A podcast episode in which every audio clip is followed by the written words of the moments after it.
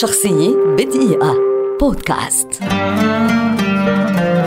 يوزابيو دا سيلفا فيريرا لاعب كرة قدم برتغالي شهير ولد عام 1942 ويعد واحدا من أعظم اللاعبين الذين عرفهم التاريخ وأحد أبرز أساطير اللعبة. شارك للمرة الأولى مع البرتغال عام 1961 قبل أن يساعد المنتخب في الوصول إلى المركز الثالث في كأس العالم 1966 وكان أفضل هداف في البطولة برصيد تسعة أهداف وحصل على جائزة الكرة البرونزية وفاز بجائزة الكرة الذهبية لأفضل لاعب في أوروبا عام 1965 سجل إيزابيو لمنتخب بلاده 41 هدفا في 64 مباراة ولعب مع نادي بنفيكا لمدة 15 عاما وهو أفضل هداف في تاريخ النادي برصيد 473 هدفا في 440 مباراة رسمية. وهناك فاز بأحد عشر لقبا في الدوري البرتغالي الممتاز وخمس ألقاب في كأس البرتغال وكأس أوروبا مرة واحدة وهو الثامن أكبر هداف في تاريخ كأس أوروبا والثاني أفضل هداف خلف ألفريدو دي ستيفانو في عصر ما قبل دوري أبطال أوروبا برصيد 48 هدفا.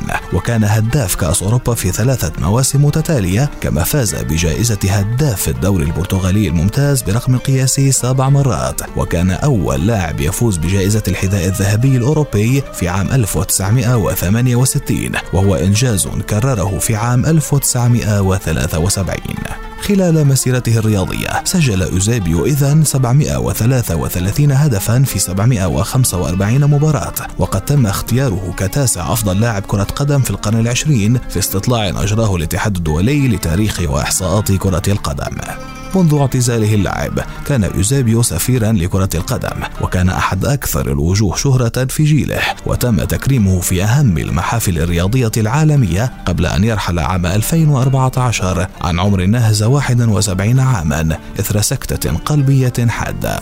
شخصية بدقيقة. بودكاست.